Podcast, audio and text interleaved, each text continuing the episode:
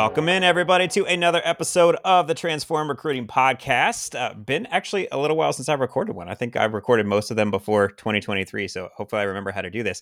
Uh, but with me today is Mr. Brandon Metcalf. Brandon, thanks so much for being on, man. Hey, Brad, thanks for having me on. We'll, we'll get you back in the swing of things. Don't worry. Yeah, I was like having a conversation. What's that? I, have been head down working.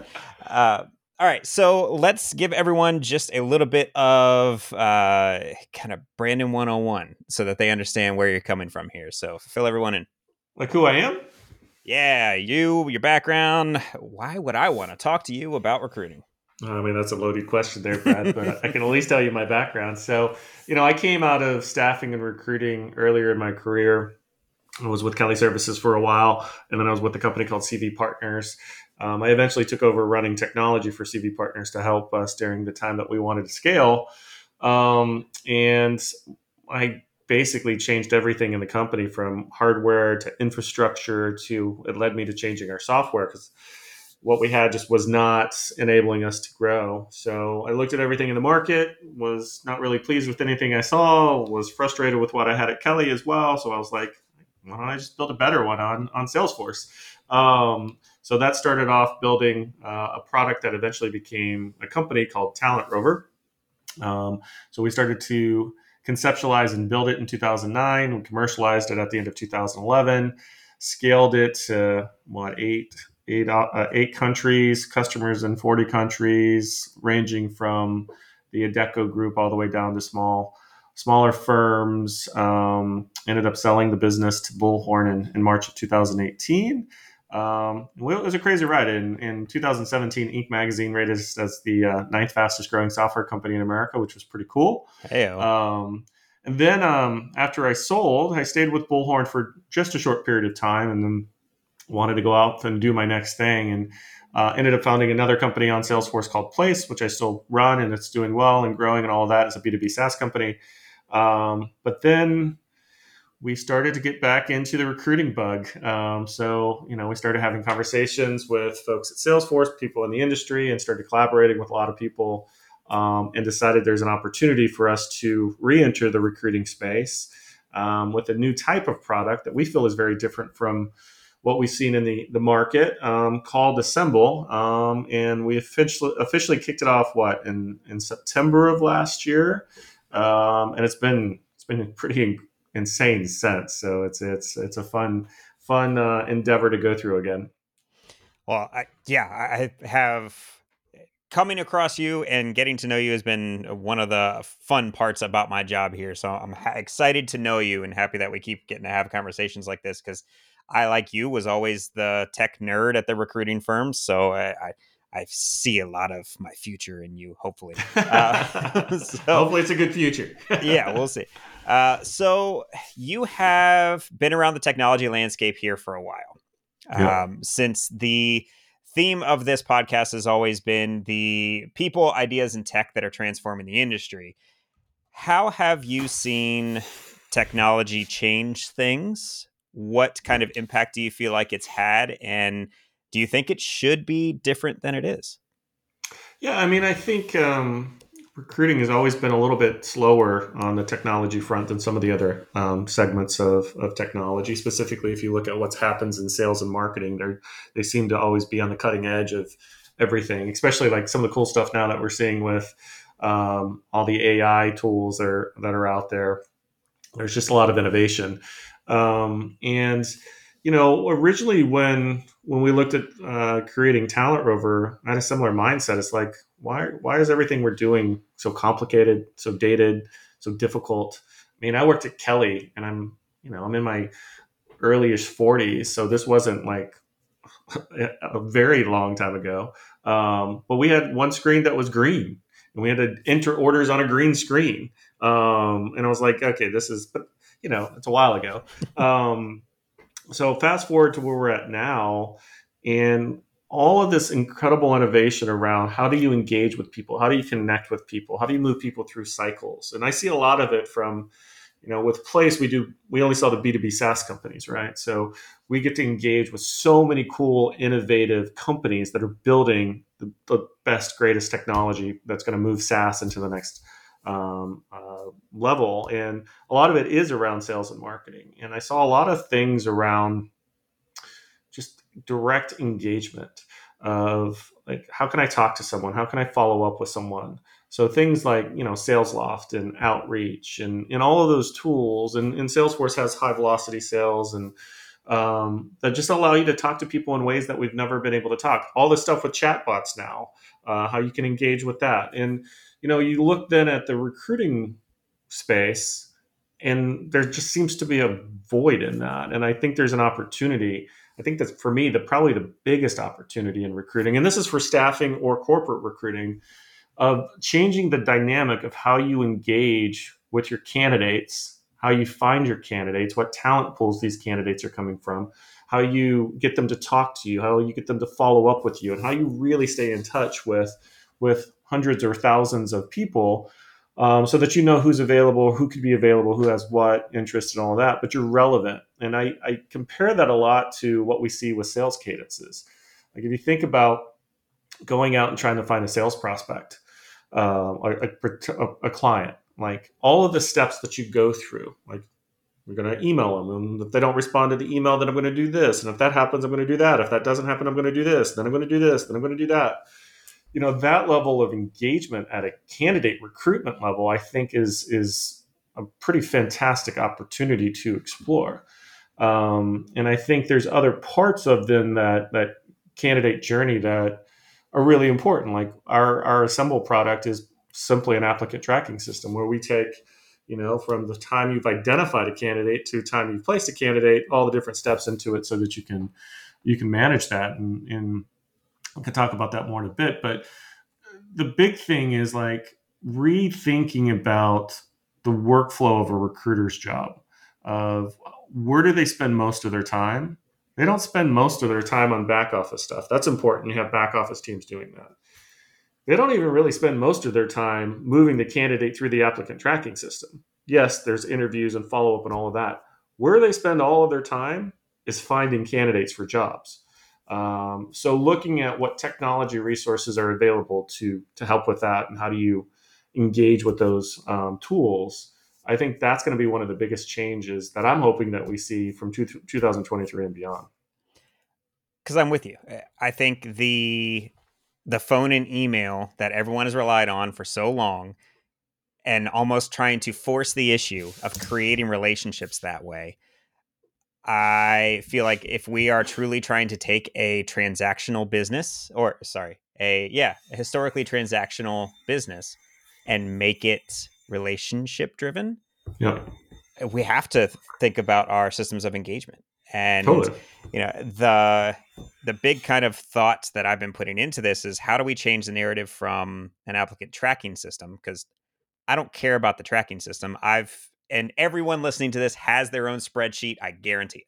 Everyone's got their own tracking whatever. How do we take this idea of an applicant tracking system and instead come up with this applicant engagement system? Because there's kind of two things that come out of that. One you have a better opportunity to build a relationship rather than just drag and drop any candidate and sending them the congratulations email. And then you've got the opportunity that now all of that data on all these different engagements, if AI truly is the future, having that's going to be super important. Yeah. Yeah. Well, and then also making it a real journey, making it a journey for, you know, the recruiter who's doing the job to go out and find and place these people, making it a journey for the candidate and, and for the client. So when we were conceptualizing do we want to get back into the recruiting space?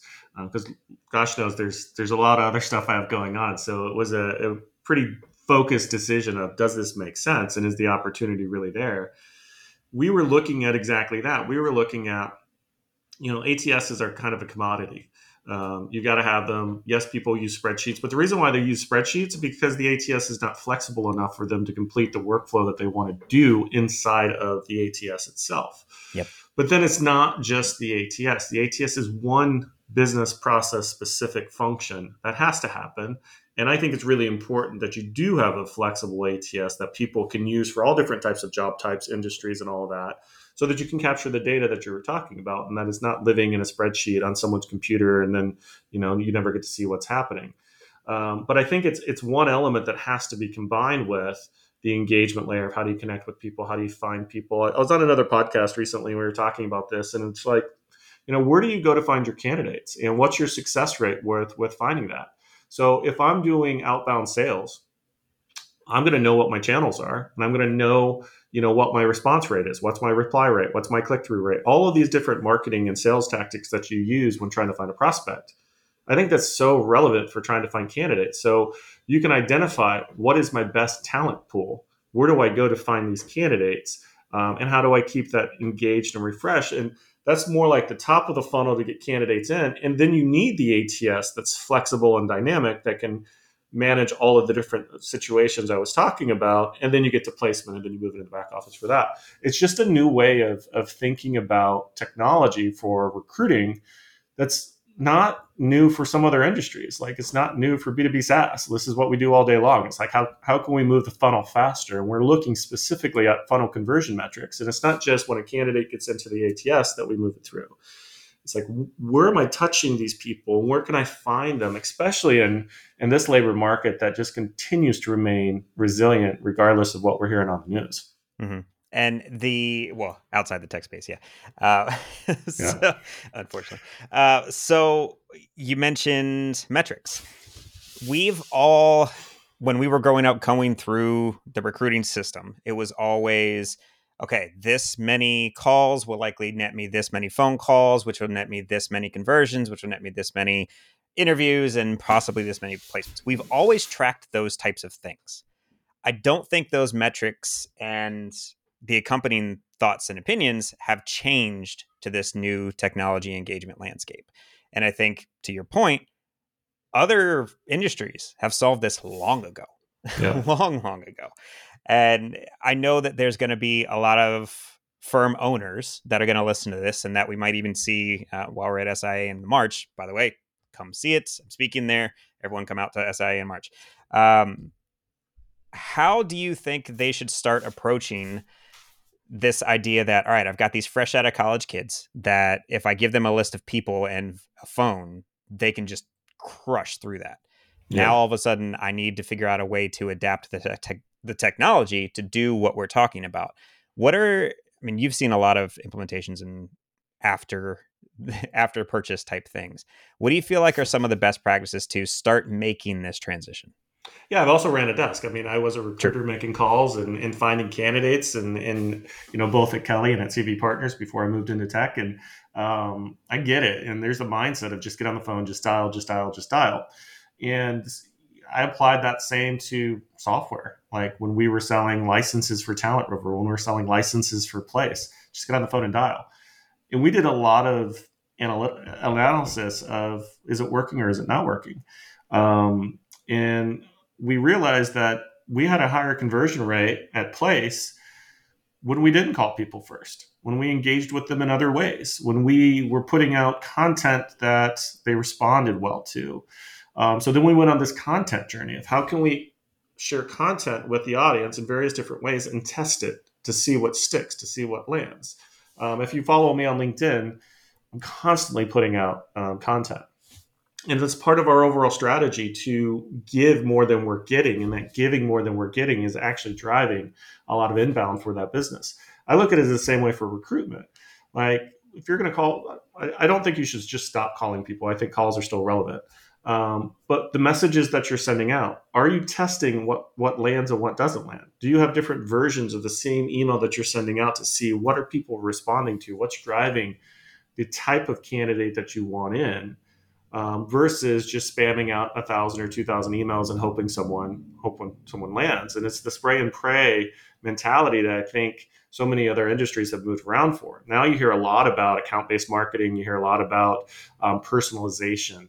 Those things are so critical in digital communication to get the person interested and get the person to trust you and get the person to realize that you're just not trying to make a quick sale which has always been something that has plagued the staffing industry, where sometimes it can come across that you're all you care about is making a placement versus helping me find a job that I'm going to love. Um, and I think leveraging technology in that way changes the script. And I think there's ways you can do it effectively without spending a fortune with being efficient with your resources so you don't need to hire a whole extra team of people to do this to get them to deliver better results than you've ever seen before. But i think it is changing the perception of how do you engage with people and what is that engagement process like throughout the entire life cycle even after someone's been placed and no longer working on an assignment or they've left where you placed them at a different company.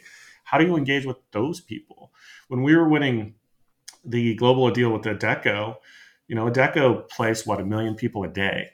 Um, that's a lot of placements. Well, if you just look at that database, how do you mine that database and how do you engage with the people in that database to constantly be on, on the top of your radar, to know who you are, to know what you do, to know why they should talk to you um, without just constantly calling them and, and spamming them for jobs because that may not be what they're interested in. So, you know, if I was running a firm or doing corporate recruiting, these are exactly the things I'd be thinking about, especially, you know, with 2023 and potential 2024, who knows what the economic landscape is going to be.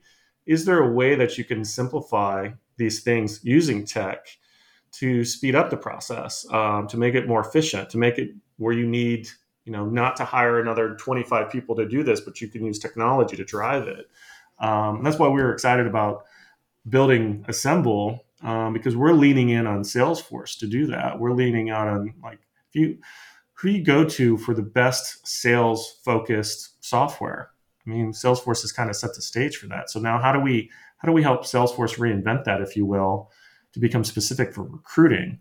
Um, and that's what that's where we're making our bet. I think this is what changes. This is what evolves the industry again um, by really focusing on engagement and quality of engagement, just like so many other industries use Salesforce to do. Sure. And I'll, I'll double up on all of that. I feel like if I am a firm owner, most of the, th- I've had these conversations and there's not a ton of people that I feel like are truly letting it sink in. So here's what I'll, I'll tell the folks listening think about how you or your recruiters are going throughout their day. If there is ever a time where they are copy pasting multiple email addresses, or if they're sending out an email to more than, I don't know, five people and it all has the exact same text in it, or if hopefully they're never sending out that email where they just change the person's name and then go and they leave in the hashtag, hashtag name, uh, which I did before. I'm guilty, but see how many times you feel you feel yourself doing that see how many times you feel yourself just going with the I've got a new position open on LinkedIn and that's the only kind of content you're putting out. Just pay attention to it and start realizing that the data that's coming out right now about why people are trying to find new jobs has nothing to do with the job description that you're putting out there. All of this top reasons for a job change right now are coming down to do I share the same sorts of values? Do I get the kind of life that I want outside of work? Like it really has nothing to do with that actual job in the job description. So think about that as you're pushing out uh, your content and look at these companies that have eh, that sit atop the best place to work. The best yeah. place to work lists are filled with companies that are doing here's what it's like to work here, here's this amazing value, here's what kind of value we put out into your life those are the types of things. I, the last podcast that I ever ran, my tagline was the best companies don't hire, they attract. That I feel like is exactly what we're talking about, this whole engagement model. Yeah, and a lot of it applies to like so that's for permanent placement and internal hiring and all that. And you know, a lot of that still applies to temporary staffing as well. Very like, much so. How do you remove the friction? How do you make it easy? Like if you compare traditional temp staffing to like gig work with like Upwork and all of that, like how do you simplify the experience? How do you make it so a temp worker which there's a lot of temp workers that like to be temp workers. That's a lifestyle that they like. And um, there's also people that are just doing an interim until they find whatever else they want to do. How do you remove all of the pain points of them being able to see what opportunities are available for you to know that they're available um, for for them to be able to understand what the culture of the company that they're going to be placed in even for a short period of time is going to be like. Like, if we do continue to head down a tougher path with the economy and hiring eventually slows down, guess what? Temp staffing goes up. It's the nature of staffing. So, how do you attract those people that are looking for temp jobs to come to your staffing firm and say, I want to work with you guys, find me a job? How can I trust that you're going to have me placed? How can I trust that when that placement rolls off, you're going to have me placed again? And how do you make it so stupid simple for me to just focus on doing a really good job at the assignment that I'm working on versus doing all the administrative things that you know I may have to do if you're not sophisticated enough on your technology. Those things matter, and those things often can come at a premium too. Like your clients, when they figure out that this is the level of service that you provide to your candidates, and this is the quality of candidates you're going to get, and the benefit to, to you that these candidates are only focused on your job versus all this other stuff, then all of a sudden you're you're a premium type firm, and you can you know potentially have a higher bill rate than than what you had before. Yep. Just finished talking about this. If anyone wants to go in depth on that, uh, go check out Colin Mooney's episode. Uh, we just went a rock star, right? Yeah, we just finished talking about the the experience and how it just needs to be completely changed. If that's the kind of firm you're trying to go for, it could be completely different. Uh, yeah, and then you have the flip side too. If the if the economic climate continues to t- toughen, then all of a sudden, yeah, temp jobs go up but now everyone's trying to find jobs. Yeah. So how do you engage with your clients and how do you make that meaningful? And how do you do the same thing we were just talking about on the candidate side with the client side to drive clients wanting to work with you? Because if I'm a hiring manager and I need a person to come in, I want the best person I can, but I want to do as little work as I can do because obviously if I'm hiring for that person, I need work to be done. So I'm usually working more myself or my team is. So how do you remove the friction from them? And it's it's the same type of thing. Like what's the engagement? How do you stay consistently on top of mind? Like we're finally switching back into an economic climate where you know i think it was easy to or easier it's never really easy but easier to get clients to give you jobs to work on. Um, now because because no one could find the talent now you're going to have so many agencies competing for all the jobs that are available because there's fewer of them and then you're also going to have the agencies competing for temp how do you stand out? How do you make sure that that client really realizes you're the firm that they should be partnering with? And it's going to go back to how it was many, many years ago. Um, and that's such that's a challenging environment. Yeah, and how do you not lump yourself into the commodity buy of or grudge buy? I've heard it put of I don't care, just get me a candidate as fast as you can for as cheap as I can. And how do you right. change that dynamic? Like I want a bill rate of I want a markup of you know twenty five percent. It's like you can't run a healthy firm on a 25% markup with with temp unless you're massive. Um, so how do you how do you position? And I think technology um, is is the biggest thing. And I also think the other thing we haven't talked about with technology, especially for the the younger generation coming into these roles, they expect it. Like they expect a digital first, easy, everything online. This should be stupid simple. It should work like Instagram or TikTok or whatever. It should just I don't have to think about it. it knows what I'm doing. Um, and I would imagine that many of them are going to choose the firms that they feel they get that from versus, wait, you want me to do this in Excel or in paper or what? Like that, that, that won't work. Yep. Yep. Totally with you. Totally agree. I feel like we're going to have to do uh, parts two through 100 of this at some point because I feel like we can talk about this forever. Uh, but I appreciate you coming on, at least sharing some sort of insight. Uh, you mentioned LinkedIn. Other than LinkedIn, any other places you want people to go to find out more about you?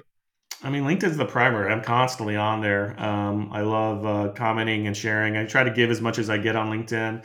Um, so that's your best bet to find me. I have a Twitter, but I haven't looked at Twitter in a very long time. Um, and now it's intentional. I don't look at Twitter with all of the stuff that's going on. So um, LinkedIn is is where to find me. That's where everyone's going to. Although I'll up. be at I'll be at SIA as well, so we'll be there.